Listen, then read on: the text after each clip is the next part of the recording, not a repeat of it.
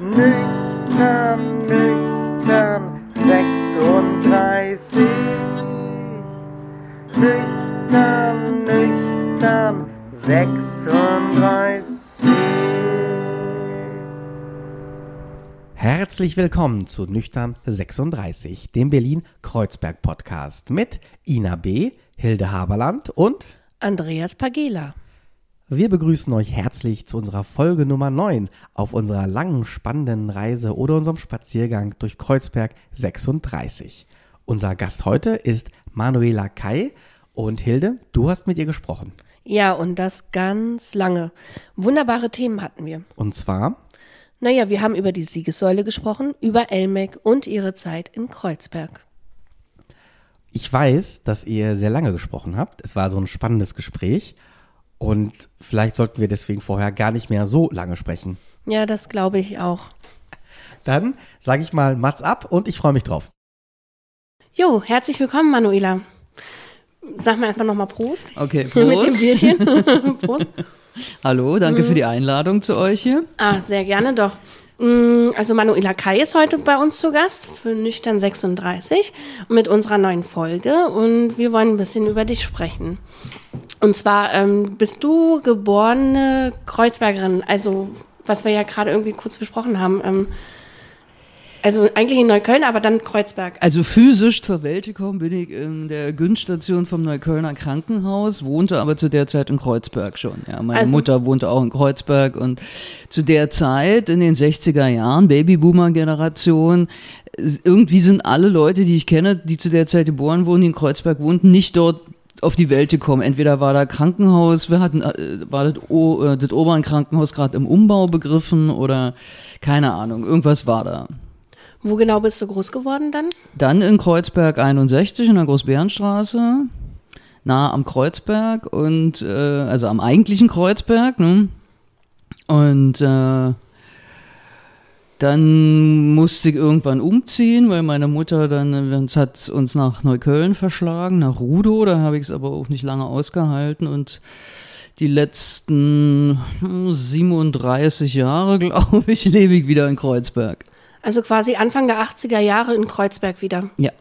Wie war es denn so in den 80er Jahren in geil. Kreuzberg? ja, unbeschreiblich geil einfach. Auch, ähm, also wo genau hast du gewohnt? Wieder in der Großbärenstraße? Nee, oder? in der Reichenberger Straße, also in Kreuzberg 36, da habe ich 20 Jahre gewohnt.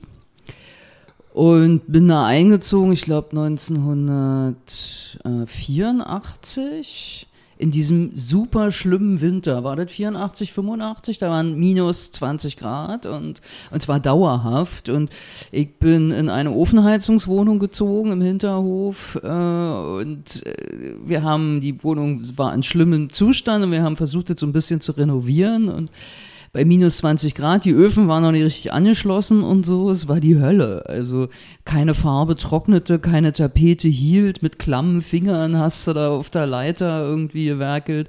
Das war schon ein Erlebnis. Überhaupt die ganze Wohnung war ein Erlebnis, es war so die Zeit vor den ganzen Modernisierungen. Also die, die, äh, das Haus war teilgesperrt. Manche Wohnungen waren wegen Einsturzgefahr gesperrt und ähm, es war immer so, dass äh, wenn ich Besuch aus Westdeutschland hatte, dann haben die immer aus irgendeiner Kneipe angerufen, damals gab es ja noch keine Handys, und haben mir gesagt, du, du hast mir eine falsche Hausnummer gesagt, das ist so ein Abbruchhaus. Ja, nee, nee, du musst jetzt ganz stark sein, das ist schon richtig. Du musst jetzt leider nicht nur in das Haus rein, sondern auch noch über den Hinterhof gehen, da wo wirklich hüfthoch der Müll lag, Ratten, das ganze Programm und musst in diese Treppenhaus, wo der ganze Putz von den Wänden blättert und dann zu mir kommen. Ich kann dir das leider nicht ersparen. Ne? Manche Leute sagen, nein, ich will nicht. Weißt du, so Leute aus Stuttgart oder so, die stand fassungslos vor diesem Haus und manchmal habe ich die noch abgeholt aus der Kneipe und, und habe denen erstmal was zu trinken gegeben, bevor ich sie in meine Wohnung führte, weil es war wirklich ein starkes Stück. Ja, glaube ich. Ne? Das hat ja sowas so, so ähm, was ich immer gehört habe, vor allem die aus von Ostberlin nach Westberlin kamen, nach Kreuzberg, das gesehen haben, die Häuser sahen ja aus wie so gar nicht saniert, also so wie so so Nachkriegssituationen. Total, irgendwie. ja, total. Hattet ihr auch so eine Etagentoilette dann? Nee, das zum Glück nicht. Wir hatten ein Innenklo. Ähm, das war im Flur so eingebaut, immerhin. Also du musstest jetzt nicht im Schlafanzug ins Treppenhaus, aber dieses Klo war so klein. Also musstest ähm, dich vor der Klotür, also musstest die Klotür aufmachen, dich schon mal umdrehen und dann geduckt rückwärts, also schon in Kackstellung praktisch dann aufs Klo drauf, weil du konntest, das war irgendwie 1,50 hoch maximal oder 1,40. Und dann war das so klein, dass du auch die Tür nicht richtig zubekommen hast. Also es war kleiner als ein Dixie-Klo tatsächlich. Wir haben irgendwann überlegt, ob wir aus der Klotür, weil wir waren eine Zweier-WG und da will man auch mal auf dem Klo die Tür dann zumachen, ob wir für die Knie so zwei äh, Scheiben raussägen, weil die Knie kl- hingen immer an der Tür dran. Äh, also das war schon bemerkenswert, muss man sagen. Und die, wir hatten auch eine Dusche, die äh, stand in der Küche, so eine Duschkabine. Es war schon ein bisschen abenteuerlich, aber besser als keine Dusche, besser als Außenklo immerhin. Auf jeden Fall. Ähm, wann bist du denn da ausgezogen? Nee, ich habe da 20 Jahre gewohnt Ja. und habe immerhin auch eine Modernisierung äh, miterlebt. Das war auch sehr abenteuerlich.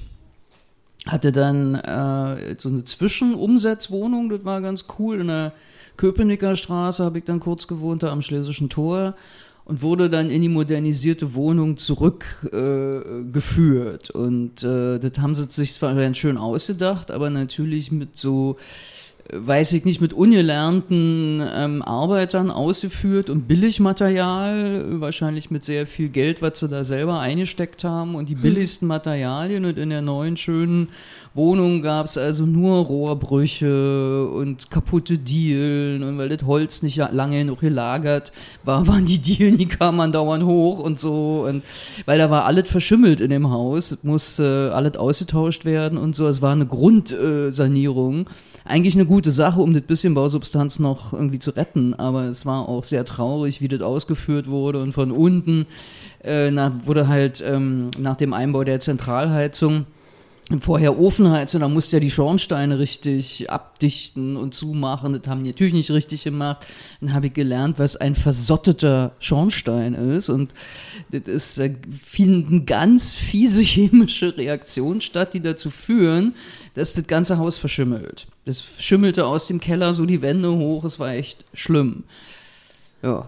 Ja, und dann hast du dann beschlossen auszuziehen? Irgendwann oder? hatte ich die Schnauze voll. Ja. Ja, kann ich mir vorstellen. Die Miete war da wahrscheinlich auch ein bisschen teurer dann, ne? Das ging eigentlich. Das war ja mietpreisgebunden, weil es in diesem äh, senatsgeförderten Sanierungsprogramm war. Das war eigentlich sehr fair alles, aber nach 20 Jahren wollte ich auch mal aus dem Hinterhof raus. Ich wollte einfach mal was anderes sehen dann. Licht sehen. Ja, Ähm, hast du dir das mal angeguckt, wie es jetzt aussieht? Also nö, das Haus? keine Ahnung. Keine Ahnung, keine Lust. Aber du bist dann zum Radio gekommen, richtig? Habe ich gelesen? Es hat aber mit der Wohnung jetzt nichts zu Nee, tun. das ist jetzt ein Sprung, das ist jetzt ein Sprung, das stimmt. Also du bist umgezogen, aber in Kiez geblieben. Nee, auch nicht. Also ich bin von 36 nach 61 gezogen, also meine alte Heimat praktisch, Kreuzberg 61, Bergmann-Kiez, wo ich auch groß geworden bin oder in der Kindheit war. Ich wohne jetzt so Luftlinie 500 Meter von meiner Grundschule entfernt. Und äh, bin jetzt im Bergmann, da am Chamisso-Kiez praktisch, Bergmannstraße, Chamisso-Platz da in der Ecke. Und ich finde es toll da, weil ich da halt schon als Kind äh, war und weil ich das nicht so schlimm. Äh, früher sagte man ja, da wohnt die Toskana-Fraktion und so. Ist so manchmal ein bisschen so, also die ganzen Sushi-Läden und Bio-Läden und so ist ein äh, bisschen viel des Guten, aber ich liebe die Gegend trotzdem sehr. Ist auch ruhig, oder? Ähm, geht so, aber ich wohne ja nicht im Kreuzberg, um Ruhe zu haben. Nee, um was zu erleben. Ja. Ja, genau. Wenn du Ruhe haben willst, musst du halt nach Spandau ziehen. Ne? Ja, glaube ich auch. Und dann nach Friedenau. ähm, ja, gut, jetzt machen wir kurz mal das Radiothema. ja. Du bist im Radio gekommen. Wie ist denn das dazu gekommen? Ähm, das fing 1986 an. Da wohnte ich noch in der Ofenheizungswohnung. Ähm, da gab es eine schwule Radiosendung, die hieß Eldo Radio. Und das hat mich sehr fasziniert, dass es ein Radio für Schwule gibt. Und dann und irgendwie wollte ich sowas immer machen. Also ich habe immer schon sehr viel Radio gehört und habe dann äh, in Amerika so Sendungen gehört, die nur einen Musikstil hatten oder nur eine Zielgruppe und auch so College-Radio für Schwule und Lesben und so und dachte, boah, ist das abgefahren. Äh, das kennt man hier überhaupt nicht, dass man so eine klare Zielgruppe hat und eine klare Ausrichtung und nicht dieses Gießkannenprinzip für alle so ein bisschen und dann dachte ich so, boah, eine schwule Radiosendung, das ist ja toll, ob die auch äh, Lesben mitmachen lassen, habe ich da todesmutig angerufen. Und dann haben die gesagt, ja, wir haben gerade die erste Lesbe hier, die freut sich bestimmt über eine zweite. Und so kam ich dann dahin und dann haben die mich wirklich mit offenen Armen aufgenommen und so kam ich zum Radio machen. Das war noch damals im Kabelradio, also das war noch vor der Einführung des Privatrundfunks in Deutschland. Und äh, Somit sendeten wir gewissermaßen unter Ausschluss der Öffentlichkeit, weil kein Mensch wusste, dass es Kabelradio überhaupt gibt und wie das geht, was man da wo reinstöpselt und so. Und dann wurde aber die erste Privatradiolizenz in Berlin ausgeschrieben und äh, Eldoradio wurde dann Teil eines ja, Kollektivs. Wir waren dann Radio 100, Berlins erstes Privatradio und ein linksalternativer Sender, also ein bisschen so wie die Taz im Radio, noch ein bisschen lustiger, noch ein bisschen radikaler vielleicht. Und Eldoradio war Teil dessen und somit kamen wir schon praktisch als fertige Sendung, auch schon mit ein bisschen, mit fast zwei Jahren Erfahrung, als Teil zu Radio 100 und da habe ich dann vom ersten bis zum letzten Tag mitgesendet und habe dann auch andere Sendungen bei Radio 100 moderiert. Also nicht, wir hatten zwei Sendungen von Eldoradio die Woche und dann habe ich noch zwei andere Sendungen. Also ich habe, glaube ich, viermal die Woche ungefähr moderiert. Hm. Ach, selber moderiert auch. Mhm. Konntest du dir die Gäste aussuchen? Also war das sowas wie hier, jetzt so ein Interview oder hast du Musik Wir hatten mehr Musik als hier. und äh, nee, es war richtig Radio, also mit Nachrichten und äh, aktuellen Berichten und was so am Tag los war und so Call-ins von irgendwo und wir haben irgendwelche Politiker oder irgendwelche Leute angerufen, was ist denn da los und erzählen sie mal und ähm, also so ganz klassisches äh, Magazinradio, aber auch mit viel Musik und auch, natürlich haben wir auch Features und Special-Sendungen und so, also äh, so ein ganz klassisches Radio eigentlich. Hattest du, gibt es einen besonderen, weiß ich nicht, eine besondere Sendung, die du hattest? Also wo du dich jetzt noch daran erinnern kannst, dass, ähm, dass du jemanden zu Gast hattest oder irgendwas passiert ist irgendwie? Ich habe einmal die Woche die Morgensendung moderiert, die hieß Morgengrauen und mein Tag war immer der Freitag. Ich bin ein absolutes Morgenmuffel und die Sendung ging von sieben bis zehn. Und alle meine Freunde haben mir nicht geglaubt, dass das live ist. Ich habe es auch selber nicht geglaubt, ehrlich gesagt, weil ich musste so gegen ja, halb sechs im Sender sein, um mich vorzubereiten und so weiter. Und ähm, ich hatte das besondere große losgezogen, auch am Freitag, den 10. November, die Morgensendung zu moderieren. Das war die erste Sendung nach dem Mauerfall. Und das war natürlich spektakulär. Und ich habe das überhaupt nicht überrissen. Ich bin natürlich den Abend vorher sehr früh ins Bett gegangen und hatte so äh, noch einen Anruf bekommen, hey, die Mauer ist offen, äh, du musst hier zum Grenzübergang kommen und so. Und ich sag mal, wer habt denn ihr für Drogen genommen? Lasst mich in Ruhe, ich muss schlafen. und erst am nächsten Morgen auf dem Weg zum Radio habe ich das erst geschnallt, als plötzlich überall Trabis waren und lauter Menschen auf der Straße morgens um fünf. Und ich dachte, was ist denn hier los? Ist ja alles anders. Und dann dämmerte es mir, Moment, da war doch dieser Anruf, Moment mal, die Mauer ist offen, echt jetzt? Dann kam ich im, im Radiostudio an und da war natürlich Halligalli und tausend Menschen und ich habe es überhaupt nicht überrissen, was ist denn jetzt hier los? Wie die Ossis sind jetzt alle hier? Ist das echt warm mit der Mauer und so? Und dann musste ich auch immer die, die Moderation, äh, musste die ersten Kurznachrichten um 6.30 Uhr oder um 7 Uhr, weiß ich gar nicht mehr, 6.30 Uhr, glaube ich, noch vorlesen, bevor der eigentliche Nachrichtensprecher kam. Und dann habe ich ähm, in, den, in der ersten Nachrichtensendung bei uns des Tages diese Nachricht übers Mikro praktisch gebracht. Und letzte Nacht wurde die Berliner Mauer geöffnet, bla bla. Und während ich das ins Mikro sprach, wurde mir das eigentlich erst klar also das ist ein Moment, den ich natürlich nie vergesse. Und dann war die, das Sendekonzept war natürlich gesprengt und äh, es kamen dann nur immer irgendwelche Leute zu mir, wurden ins Studio geschubst live und ja, ich bin hier der Carsten aus Prenzlauer Berg, ich bin zum ersten Mal im Westen und ah, hallo, wie ist es denn so? Und so kamen die Leute, da gingen da durch und ja, ich war hier gerade am Grenzübergang und weil das konnte man alles noch nicht so glauben, ja, und dann haben wir die Ossis immer gefragt, und gehst du wieder zurück oder äh, glaubst dass das jetzt offen bleibt oder bleibst du sicherheitshalber hier und gehen wir jetzt einfach mal rüber, was machen wir und so. Es war natürlich auch eine große Unsicherheit. Keiner wusste ja, was wirklich passiert und ob so bleibt oder ob das jetzt irgendein äh, vorübergehender Fehler war oder so. Das war natürlich schon die äh, Sendung aller Sendungen für mich. Ne? Warst du dann den ganzen Tag dann im, im Radio quasi?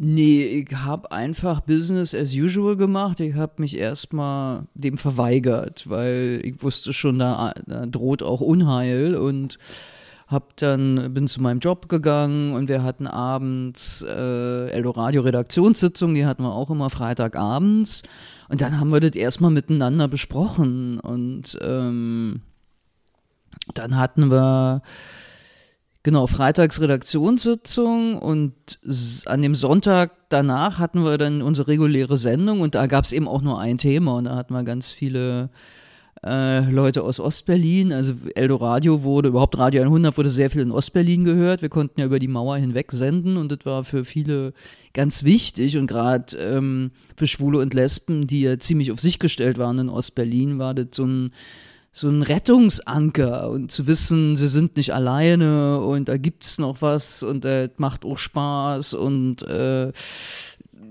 wir haben auch Veranstaltungshinweise für Ostberlin durchgegeben und so und äh, das war für die ganz wichtig. Wir hatten ganz viele Hörer in Ostberlin und die kamen dann an dem Sonntag zu uns in die Sendung. Dann hatten wir so eine Runde äh, mit lauter Ossis und die haben dann so erzählt, wie sie es jetzt finden, wie so der Aufschlag im Westen ist. Die waren auch nicht nur begeistert und ähm, es war natürlich spannend, dann endlich sich mal um mal live so zu treffen und ungezwungen und ohne Papierkram und so und ohne Zwangsumtausch und ohne den ganzen Scheiß.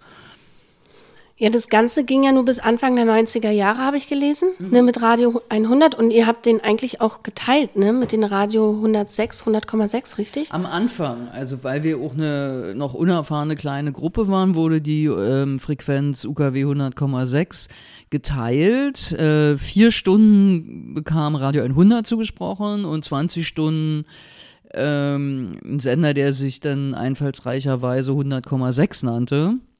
Die waren aber noch nicht so weit. Also wir haben am 1. März 87 angefangen zu senden und die haben erst später angefangen zu senden. Und wir haben uns die Frequenz geteilt, die waren so das Gegenteil äh, von uns. Die haben ihr Programm immer mit der deutschen Nationalhymne angefangen. Und äh, wir haben dann äh, unsers, oder nee, die haben geendet um, um 19 Uhr fingen wir an. Wir hatten von 19 bis 23 Uhr auch eigentlich eine völlig beschissene Radiozeit. Und die haben mit der Nationalhymne geendet, um uns eins reinzuwirken, weil sie wussten, da schalten alle dann ab. Und wir haben mit einer Klospülung angefangen.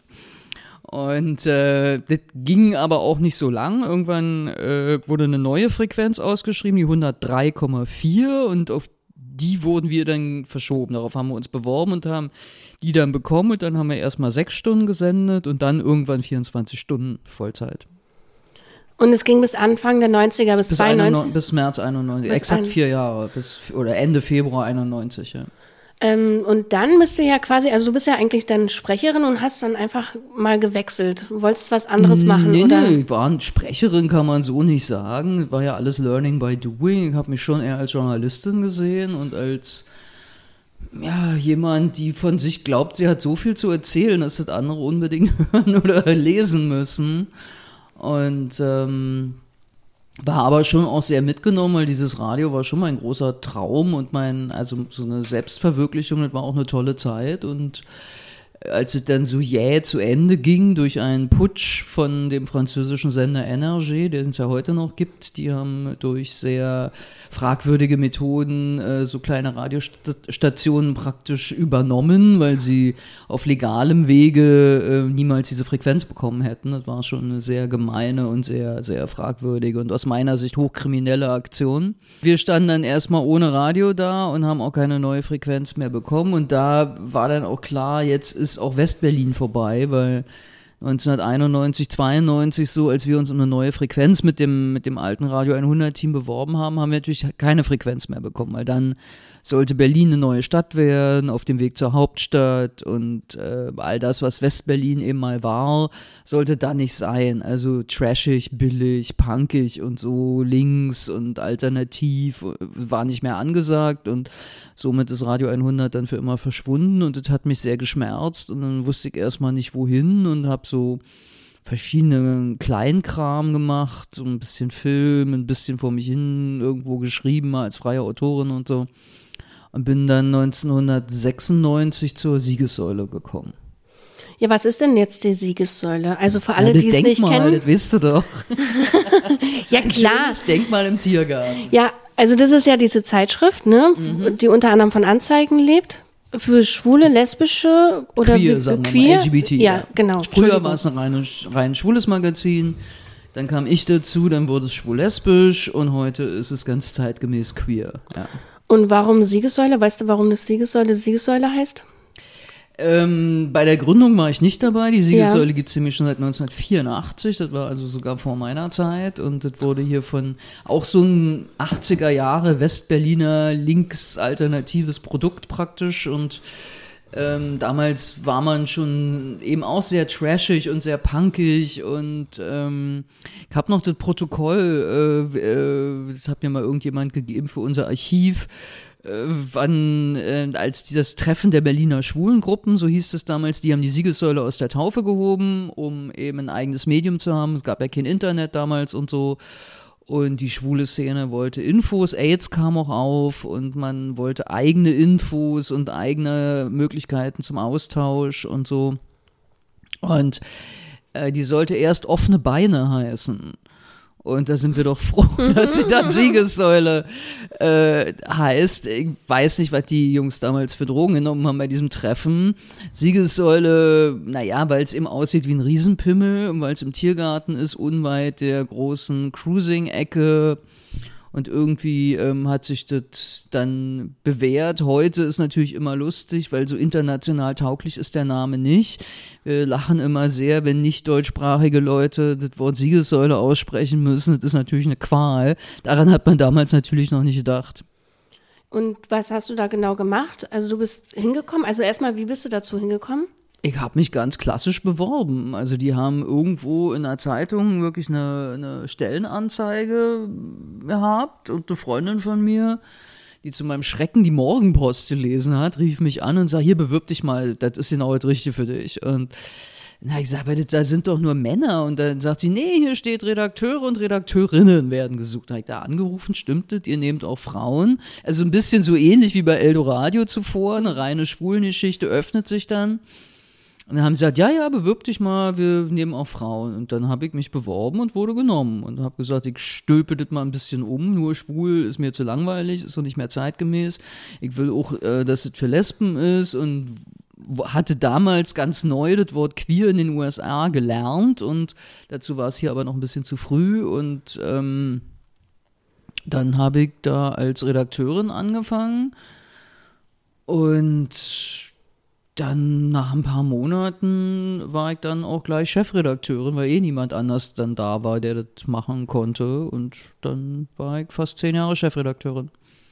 Zehn Jahre, Wahnsinn. Gibt es da auch irgendwie was Besonderes? Also zehn Jahre ist ja auch, finde ich, sehr viel. Also Du, da gibt's alles Mögliche an Besonderem. Es ist natürlich, hat nicht so einen Live-Charakter wie jetzt Radio machen. Ähm, das hat mich auch am Anfang sehr genervt, dass Printjournalismus so langsam ist im Vergleich zu Radio, dass alles fünfmal gelesen wird und alle äh, Dinge nochmal überprüft und es muss alles richtig geschrieben werden. Das ist ja beim Radio kack egal. Und was du falsch machst, versendet sich, wie man so schön sagt. Das hast du natürlich beim Printprodukt nicht so.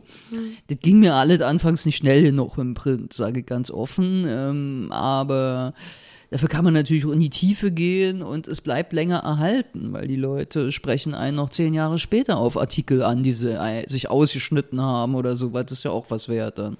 Wirst du heute noch drauf angesprochen? Ja, ich werde manchmal, also als man sich noch in Kneipen oder so traf, äh, werde ich sehr oft, auch oft sehr unangenehm angesprochen, weil Leute sich falsch dargestellt fühlen oder weil wir nicht über ihr Theaterstück, über ihre Musikplatte, über ihr Buch, über ihre Party richtig geschrieben haben oder gar nicht geschrieben haben oder nicht genug äh, und dann pöbeln sie einen an. Man ist so ein bisschen öffentliches Gut. Also wenn du ich bin ja immer noch bei der Siegessäule, also heute gehört sie mir. Jetzt bin ich nicht mehr Chefredakteurin, sondern darf alle Rechnungen bezahlen und Mhm. äh, so äh, ja nach außen hin die die Geschicke leiten praktisch mit meiner, also ich bin Co-Geschäftsführerin mit meiner Kollegin Gudrun mache ich den Laden zusammen. Wir haben den Verlag oder die die äh, Hefte vor fast neun Jahren übernommen. Und ähm, aber ich bin halt oft für Leute, die irgendwie nicht so genau der Sache folgen, die von der Siegessäule und die labert man dann auch mal blöde an auf der Party oder am Tresen, so nach dem zehnten Bier, ey, was ich dir immer schon mal sagen wollte, was war denn das für eine Scheiße da, der Text so und so. Und wenn du weißt, wie viel Texte in 20 Jahren so erscheinen, dann denkst du erstmal, was willst du eigentlich, wovon redest du überhaupt? Und, aber die, viele tragen dann sowas mit sich rum und dann nehmen sie die Chance und sprechen einen darauf an. Also Dinge, an die ich mich beim besten Willen nicht erinnere. Manchmal erinnere ich mich auch, kann es aber auch nicht mehr ändern und ähm, Ab und zu kommt es auch mal vor, dass Leute was toll fanden, aber das wird einem leider viel seltener gesagt, als wenn sie es scheiße fanden. Ja, ist ja immer so. Kritik ja. kriegt man immer zuerst anstatt Lob. Ja, ja, ja. Wie sieht's mit der Siegessäule heute aus? Du meinst jetzt so während Corona? Ja, wegen Corona. Naja, kannst du dir ja vorstellen, die Siegessäule ist ein kostenloses Stadtmagazin, liegt an 650 Orten in Berlin aus. Unsere Hauptverteilstellen sind Kinos, Theater, Kneipen, Bibliotheken, Museen, äh, Läden. Das ist alles zu. Das ist sehr, sehr scheiße für uns. Es sind immerhin noch über 200 Stellen, glaube ich, momentan offen, immerhin. Ähm, so gesehen, also uns gibt's noch und ähm, es gibt äh, jeden Monat im Moment immer noch die Siegessäule. Aber der, das Herz des Hefts ist der Veranstaltungskalender. Wir bringen jeden Monat über 1000 Termine für die LGBT-Community raus und jetzt ist die Siegessäule schon, glaube ich, im dritten Monat ohne Veranstaltungskalender. Das ist so, als äh, wäre die Tagesschau ohne Nachrichten, ohne Fußball und ohne Wetter. Ja, und was macht ihr mit den Seiten, also die jetzt eigentlich ursprünglich für die Raum für Notizen. Nein, äh, die, die Hefte sind dann natürlich dünner. Einfach ja. dünner, okay. Ja. Ähm, musstet ihr auch an Personal sparen? Oder? Nö, wir machen wie alle Kurzarbeit und versuchen irgendwie umzudisponieren. Ist natürlich blöd, aber bislang mussten wir niemanden rausschmeißen. Es gibt ja auch immer noch, also wir bringen ja noch Hefte raus und wir haben auch eine Webseite, siegessäule.de, da gibt es natürlich auch immer Aktuelles und es muss ja auch gemacht und betreut und geschrieben werden. Also es ist nicht so, Medien haben ja immer noch, wir haben auch eine Aufgabe, wir sind ja systemrelevant, das finde ich auch richtig und gut und wir begreifen uns auch als systemrelevant. Ähm, aber natürlich sind wir weit abgerückt vom, vom, von einem unserer Herzstücke, nämlich eben über Kultur und über Veranstaltungen und über Tagesgeschehen in Berlin irgendwie zu berichten. Da ist ja nicht viel geboten. Aber es gibt natürlich Politik, gibt's immer noch und äh, es gibt immer genug zu beschreiben und erzählen und Leute zu interviewen. Das passiert nach wie vor. Habt ihr noch diese Spendenaktion? Die Nee, die hatten wir letztes, also man kann uns immer noch spenden, geht auf siegessäule.de, da könnt ihr uns am Leben erhalten, aber wir hatten letztes Jahr im Sommer eine wirklich spektakuläre Spendenaktion, bei der uns Wolfgang Tillmanns, der berühmte Künstler und Fotograf, geholfen hat, der, wie wir durch unseren, zufällig äh, fanden wir raus, wir haben einen gemeinsamen Computernetzwerkdienstleister, den Markus. Vielen Dank nochmal, Markus, dass du uns da in Kontakt gebracht hast. Der hat gesagt, Mensch, ich mach gleich auch die Computerleitung bei dem Wolfgang Tillmanns, der ist doch immer so charity-mäßig unterwegs. Äh, kann der euch nicht helfen? Dann habe ich gesagt, Markus, du kannst ihn gerne mal fragen, ob er uns helfen kann. Und am nächsten Tag kriegte ich eine E-Mail von Wolfgang Tillmanns. Äh, Markus hat mir erzählt, ihr seid in Not, wie kann ich helfen? Und dann hat Wolfgang Tillmanns eine sensationelle Hilfsaktion für uns gestartet und hat 16 sehr namhafte Künstler und Künstlerinnen zusammengetragen, die für Spenden praktisch Kunst gegeben haben. Und dann haben wir wirklich sehr, sehr viel äh, Spendengeld zusammensammeln können ähm, von Leuten, die uns sicherlich auch so gespendet haben, aber so haben sie vielleicht ein bisschen mehr, ein bisschen öfter oder noch ein paar andere Leute hinzuziehen können, die uns gespendet haben. Und von dem Geld haben wir uns praktisch das letzte Jahr wirklich retten können. Und jetzt versuchen wir bis zum Ende des Lockdowns irgendwie über die Runden zu kommen. Wir haben immer noch ein paar sehr treue Anzeigenkunden, die immer noch bei uns sind und sagen, unser letztes Hemd geben wir euch auch noch und unser, Let unser letzte Kohle oder wenn die irgendwie Förderung kriegen, äh, ist ja dann auch gut, dass sie es wieder in, in, in äh, Öffentlichkeitsarbeit auch stecken. Also wir haben noch Anzeigen, aber es ist natürlich schwierig. Es ist weniger als die Hälfte momentan. Du machst ja nicht unter anderem die Siegessäule, sondern auch das LMAC, Mhm. richtig? Deutschlands Magazin für Lesben, das haben wir damals 2003 aus dem Siegessäule-Team gegründet. Ja. Das ist unser zweites Heft im Verlag. Ja. Hast du den Namen ausgesucht oder wie habt Nee, tatsächlich hat es äh, der, mein schwuler Chef, der damalige Verlagsbesitzer, sich überlegt. L steht dann für lesbisch, dann Mhm. nehme ich an. Ha messerscharf erkannt. Ja. Ihr seid in der Ritterstraße oder äh, in Kreuzberg? Genau, also eigentlich Mhm. Ganz in, dicht am ja. Genau, in der Nähe eigentlich, wo du auch früher gewohnt hast, Reichenberger. Genau, also die Ritterstraße ist die Verlängerung von der Straße, wo ich ähm, gewohnt habe früher. Ich habe einen sehr kleinen Einzugsradius in Berlin, ja. Aber die Ritterstraße hat sich ja auch äh, eigentlich ziemlich verändert. Wahnsinn, ne? ja. Da ist ja, da ist ja die Post weg, dann ist dieser eine. Wir sind genau neben der Post mit unserem Büro, ja. Ah ja, okay. Mhm. Genau, und dann war ja auch noch so ein, so, ein, so ein Getränkemarkt, der ja auch irgendwie weg ist. Und jetzt Ja. sind da so Büros hin Ja, ja. irgendwie. Das ist tragisch, was mit dieser Straße passiert. Äh, Wir sind da noch so, wir sind äh, nach der, nach unserer Verlagsgründung, also nachdem Gudrun und ich dann den Verlag, neuen neue Firma gegründet haben und ähm, den Verlag neu aufgestellt haben, sind wir wir waren vorher auch in Kreuzberg natürlich, aber sind dann vom ähm, äh, Tempelhofer Ufer äh, in die Ritterstraße gezogen und da war da noch ja nichts los. Und ich glaube, ich hatte einen ganz guten Riecher, dass das so eine äh, soon-to-be angesagte Gegend sein würde. Und wir haben da äh, echt ein geiles Büro, was heute wir uns nicht mehr leisten könnten. Und äh, um uns rum wurde es dann plötzlich hip und angesagt und wahnsinnig teuer. Und dann zog dann Maikita diese super teure Brillenmanufaktur äh, da ein und jetzt haben sie da rum und Winch ist ja an der Ecke weggemacht und da ist dieses Bürohaus und es wird alles sowas von übergentrifiziert und wenn das alles fertig ist, braucht kein Mensch mehr Büroflächen in Berlin. Das wird noch sehr interessant. Müsst ihr da auch irgendwann raus? Also habt ihr Angst, dass ihr dann mal raus müsst? Keine Ahnung. Also ähm, unser Mietvertrag läuft noch und was unser Vermieter dazu sagt, keine Ahnung. Ich spekuliere mal, dass in ein paar Jahren jeder äh, äh, Vermieter froh ist, wenn er noch Mieter hat mit Gewerbe, weil so wie die Lage jetzt ist mit den Pleitewellen, die jetzt anstehen, werden die froh sein mit jedem, äh, mit jedem Büroraum, der noch vermietet ist. Und freiwillig gehe ich da sowieso nicht raus. Ja, richtig so, muss ich sagen. Ähm, du hast ja noch so viel gemacht. Also hast ja Bücher geschrieben, hast zwei Filme gemacht, glaube ich, ne? Zwei Filme war das. Ähm, aber ich wollte noch mal ganz kurz darauf ansprechen, ähm, weil es mich selber auch sehr interessiert. Du hast ein Fanbuch rausgebracht. Also über, übergesetzt, äh, Entschuldigung, das war jetzt jiddisch, ähm, übersetzt. Ähm, das von der Serie Elwood, richtig? Warum? Also warum wolltest du es übersetzen? Weil ich auch ein sehr großer Fan der Serie bin und weil ich dem Verlag, in dem das rauskam, dem Querverlag, sehr verbunden bin. Mein, nee, zwei meiner Bücher sind auch im Querverlag erschienen und äh, die hatten das irgendwie auf Englisch und ich weiß gar nicht mehr, ob ich mich jetzt aufgedrängt habe oder ob die mich gefragt haben, das weiß ich ehrlich gesagt nicht mehr.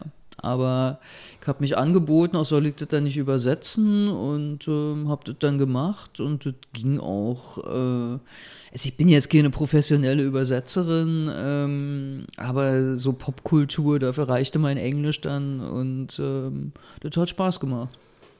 Also das ist ja eine amerikanische Serie. Also Ja. eigentlich in Vancouver gedreht, habe ich gelesen. Also Schauplatz ist Los Angeles und ähm, so viel ich weiß, äh, sind in Kanada die Arbeitsbedingungen sehr viel schlechter, also aus Sicht der Arbeitnehmer als in den USA. Da gibt es keine Gewerkschaftspflicht im Film- und Fernsehbusiness. Deshalb wurden eine Zeit lang, ich glaube, es hat sich jetzt irgendwie verändert, aber eine Zeit lang wurden ähm, ganz viele Filme und TV-Serien die in Amerika spielen, in Vancouver gedreht, weil, äh, oder in, nicht in Vancouver, in Kanada gedreht und in dem Fall in Vancouver eben, weil es einfach billiger ist, weil man die Leute besser ausbeuten kann am Set. Aber Schauplatz ist Los Angeles und es ist auch wichtig, weil ähm, es spielt sehr, es ist sehr kalifornisch alles und sehr, ähm, ja, Los Angeles mäßig mit Swimmingpools und kleinen Villen und so. Du hattest ja schon vorhin irgendwie was von USA erzählt, wie toll das fandest mit dem Radio. Und jetzt kommt wieder USA quasi eine Serie. Gibt es da eine Verbindung? Also USA und du oder? Ja, ich glaube nicht an Wiedergeburt, aber wenn ich daran glauben würde, muss ich in meinem früheren Leben mal Amerikanerin gewesen sein. Mich zieht es sehr in das Land. Also ich war schon immer ein Riesenfan der Kultur, der Sprache, der Musik. Ich liebe alles, was aus den USA kommt. Frag mich nicht warum. Du kannst mich blind irgendwo hinstellen, mich irgendwo was raus wählen lassen, irgendein Produkt oder irgendein Buch oder irgendeine Musik und sie kommt aus den USA. Fühlt sich Pude wohl quasi dort? Naja, also politisch kann man sich ja da nicht immer so pudelwohl fühlen, äh, vor allen Dingen die letzten Jahre nicht. Jetzt ist ja wieder Besserung in Sicht nach der Wahl, aber äh, kulturell, also es hat so eine Ekelfaszination, so eine Hassliebe, aber es ist mehr Liebe als Hass. Also ich für mich persönlich finde, es ist eine sehr offene Serie. Also für amerikanische Serien, aber vielleicht bin ich Was meinst du mit offen? Na, mit der Thematik. Also mit dem, ähm, also lesbisch sein und dann aber auch keine Scheu, also Szenen zu zeigen. Du meinst mit Sex oder? Mit Sex, Hm. genau, zum Beispiel. Also Aber du bist ich, nicht so offen, ne, wie du gerade Nee. rumeierst. Genau. Mm, mm, mm, mm. Scheues Ding bin ich. Ähm, na gut, okay. Ähm, aber also ich habe es mir angeguckt. Ich habe mir die DVD von der Freundin ausgeliehen und ich muss sagen, da war ja wirklich Die alten oder die neuen Folgen? also die Da liegen ja zehn Jahre dazwischen, ne? Es gibt ja jetzt eine neue. Ach so. Zehn Jahre später, ja, ja. Ups, du das bist gar nicht auf dem. Stand, meine Nee, Liebe. überhaupt also nicht. Ja, also das äh, alte L-Word ist ja nun schon zehn Jahre her. Genau, und ich habe die erste Staffel gesehen und dann ging es schon gleich los. Und da war ich, ähm, fand ich schon nicht schlecht. Also sowas würde ich, also kenne ich von keiner europäischen Serie zum Beispiel. Finde ich aber auch sehr schade, dass, oder gibt es äh, Ja. vergleichbar was? Ja. Also vielleicht, ich finde L-Word auch nach wie vor gut, weil es sehr kenntnisreich und sehr gut einfach gemacht ist. Es ist sehr intelligent und wirklich äh, richtig, richtig klasse gemacht in vielerlei Hinsicht. Mit guten, also das Cast, der Cast ist gut, die Dialoge sind witzig und gut und intelligent und es bildet sehr, sehr viele Facetten von lesbisch sein ab. Ähm, aber es gibt natürlich äh, europäische Serien, also gerade in letzter Zeit jede Menge und äh, die sind halt nicht so amerikanisch dann und sind manchmal ein bisschen schwerfälliger, aber sexuelle Offenheit ist nur äh, wirklich keine amerikanische äh, Güte, würde ich mal sagen. Äh, Güte meinst du jetzt mit aus. Also nee, kein, äh, kein Prädikat jetzt nur für Amerikaner. Es gibt auch lesbische Serien, zum Beispiel aus England gibt es äh, eine ganze Menge Lip Service, Queer as Folk, äh, die auch genauso offenherzig, sexuell und unverklemmt sind. Das ist ja eigentlich auch ganz, also ich würde sagen, auch ja wichtig, ne? Also, dass es solche Serien gibt. Unbedingt, klar. Also, äh, wenn ich das, mein Coming Out war 79, wenn ich das im Fernsehen hätte sehen können, äh, wäre es mir sehr viel besser gegangen. Also mir ging es jetzt nicht schlecht, weil wenn du äh, in Berlin dein Coming Out hast, weißt du sofort, wo du hingehst äh, gehst und das war wirklich äh, nicht so schlimm. Ich bin damals in Neukölln zur Schule gegangen, war in der Neuköllner Gesamtschule, da gab es offen lesbische, offen schwule Lehrer. Man wurde da als lesbische Schülerin unterstützt und so, das war super. Trotzdem tust du dich so mitten in der Pubertät und so tust du dich schwer mit dem Thema. Es ist einfach eine Menge zu verdauen, selbst wenn du in Berlin lebst. Aber natürlich bin ich sofort schon mit 15 dann in die Lesbenbar und wusste, wo, wo man hingeht und wusste, dass ich nicht alleine bin und so. Das schon, aber so eine Serie hätte mir natürlich für meinen, sagen wir mal, persönlichen Coolness-Faktor viel gebracht, auf jeden Fall. Also kann man sagen, ist es heute dann leichter? Also wenn man jetzt solche, das ist so, wenn es so eine Serien gibt oder Bücher, also die sich wirklich richtig befassen, ist es leichter? Äh, sich die Leute sagen immer, dass es leichter ist. Ich wage das ein bisschen zu bezweifeln. Also das Internet hilft natürlich. Ähm, aber es gibt immer noch, äh, auch in westlichen Ländern, eine echt hohe Selbstmordrate bei queeren Jugendlichen.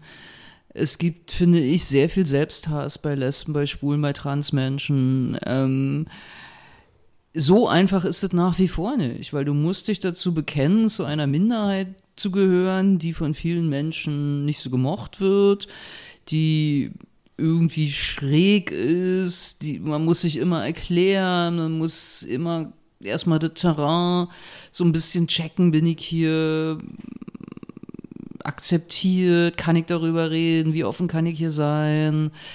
Ähm, es, weil es so, so eine persönliche Sache ist, mit dir selber da ans Reine zu kommen und mit deiner eigenen Sexualität und mit deinem Begehren und mit deinem Körper und da haben ja alle Menschen äh, wirklich einen großen Happen. Nicht, also auch Heteros haben damit zu tun, ist mir völlig klar. Aber queere Menschen und vor allem Lesben, glaube ich, weil es als Frau tatsächlich doppelt schwer ist, haben echt dann nochmal eine Portion mehr auf dem Teller. Glaube ich jetzt mal einfach so. Ähm, kann ich auch nachvollziehen, also was du jetzt erzählt hast. Aber äh, darüber habe ich mir noch nicht so Gedanken gemacht. Also danke, dass du so ähm, offen darüber redest. Ich habe sogar Bücher darüber geschrieben. Ich gebe dir mal was zum Lesen. Das Ne? wäre sehr nett, danke. Ja, dann sind wir eigentlich auch schon fast am Ende. Aber ich würde mich eigentlich, es gibt noch so viele interessante Fragen, aber also eine brennt mich tierisch wirklich. Ähm, hast du ein Vorbild? Verschiedenste. Also mein neuestes Vorbild ist Fran Lebowitz. Kennst du die? Die ist so eine New Yorker Schriftstellerin. Die hat jetzt gerade eine Serie auf Netflix, die heißt Pretend It's a City. Und so möchte ich gerne werden wie die, wenn ich äh, alt bin.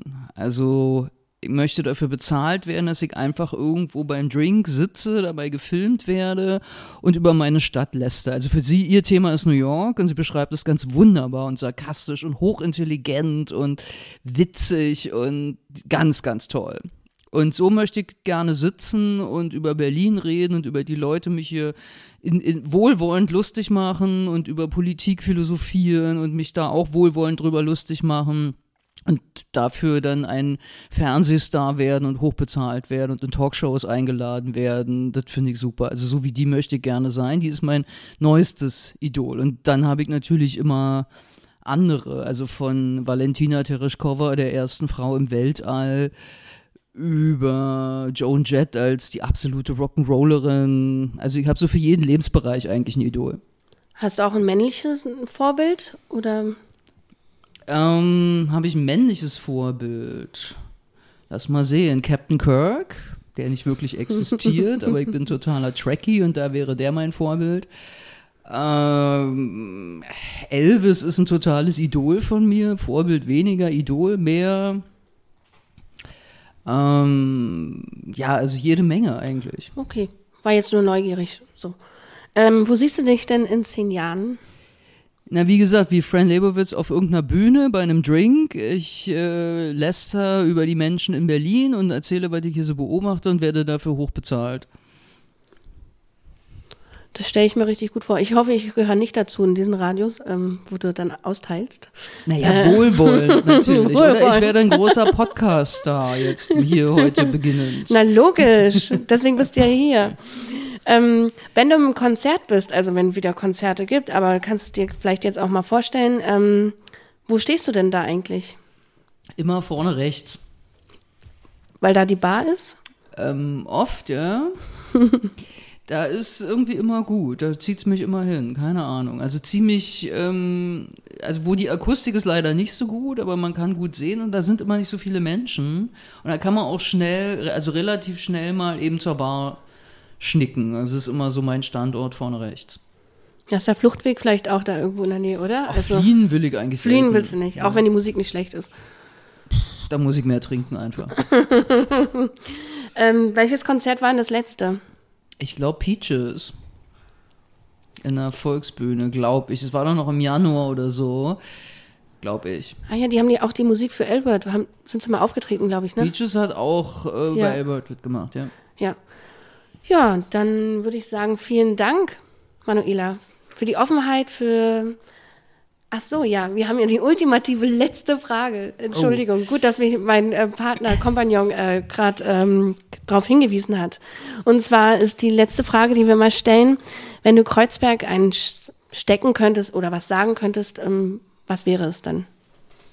Kreuzberg, ich sage zu Kreuzberg was. Ja.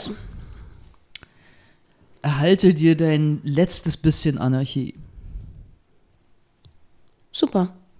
Sauber. Ne? Dann vielen Dank. Sehr gerne.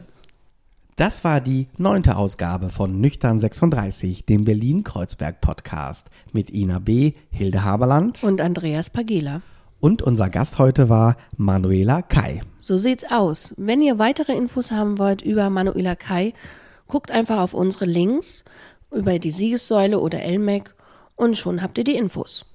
Und wir freuen uns natürlich, wenn ihr uns abonniert bei Instagram, aber natürlich insbesondere akustisch bei iTunes, Spotify oder Podigy.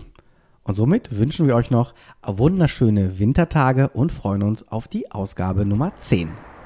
Nüchtern, nüchtern, 36. Nüchtern, nüchtern, 36.